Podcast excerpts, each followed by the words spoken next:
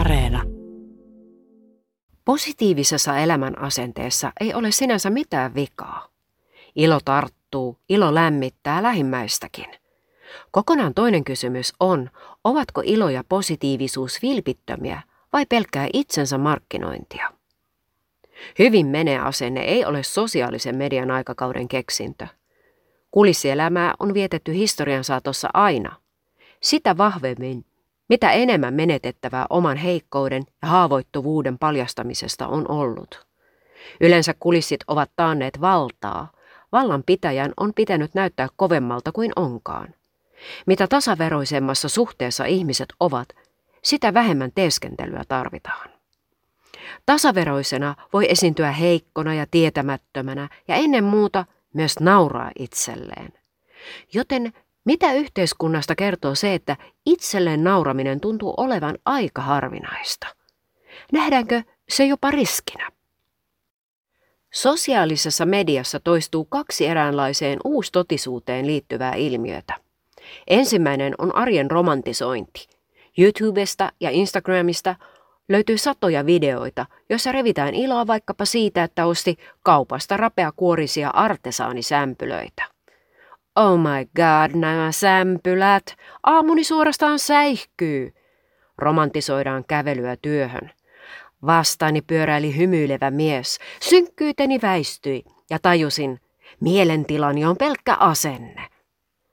Tällaisia arjen pikkuromantisointeja löytyy muun muassa hashtageilla siunattu kiitollinen onnellinen tai I love my life. Ja koska elämän valtaosa koostuu arjesta, tuottaa tietenkin suurta tyydytystä löytää siitä kauneutta. Mutta mikä on näiden juttujen perimmäinen motiivi? Onko tarkoitus tosiaan levittää iloa ja valoa ympärilleen? Vai sittenkin vain brändätä itseä ja näytellä vanhaa kunnon hyvin menee roolia? Kun kultapintaa raaputtaa, tarinat paljastuvat usein hirvittävän ryppyotsaisiksi. Monet hehkutuksista on tehty, ei suinkaan vapautuneesti ilakoiden, vaan vailla vähäisintäkään tirskahdusta. Tavoitteena on vain yksi reaktio, ihailu. Se on tunteena kuitenkin hyvin yksisuuntainen. Toinen naurun tappaja on ehdottomuuden ilmapiiri. Eletään aikaa, jossa hämmästyttävän monet kokevat vähäpätöisenkin erimielisyyden uhkana itselleen. Kun minuus on näin murenevaa materiaalia, on selvää, ettei se kestä naurun voimaa, ei edes ihmisen oman naurun. Mitä harvinaisempaa itselleen nauramisestaan tulee, sitä vaikeampaa siihen on myös suhtautua. Pellely koetaan uhkaavana, jopa loukkaavana. Astutaan sivuun. Tuollaisen hullun kanssa en halua olla missään tekemisissä. Mainehan tässä menee. Toisinaan itselleen nauraminen nähdään lupakirjana irviä toista vieläkin raaemmin, kun se sitä ilmeisesti niin kovasti itsekin haluaa. Mutta kumpikaan ei ole se tapa, jolla naurusta tulee vapauttavaa.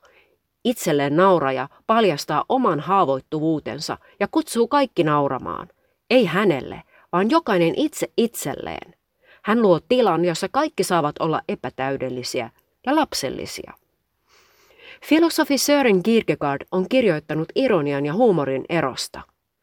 Molemmat tajuavat kuoleman läsnäolon elämässä, mutta toisin kuin humoristi, ironikko ei pysty hyväksymään asiaa.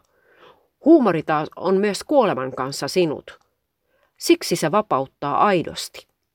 Naurun keskellä tajuamme olevamme yhtä tässä elämän tragikomediassa. Kun murehditaan, ettei millekään saisi nykyisin enää nauraa, puhutaan alistetussa asemassa oleville nauramisesta.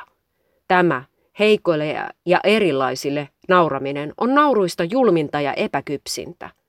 Siinä ei ole vähäisintäkään riskiä, sillä oma itse on turvassa kaukana yläpuolella. Kaikki, joita on joskus kiusattu koulussa, kuulevat yhä tuon häijyn naurun korvissaan. Yksi tapa välttää joutumasta naurun alaiseksi olikin nauraa ensin itse itselleen. Mutta oli kivuliasta, jos ihminen joutui pilkkaamaan itseään pakosta.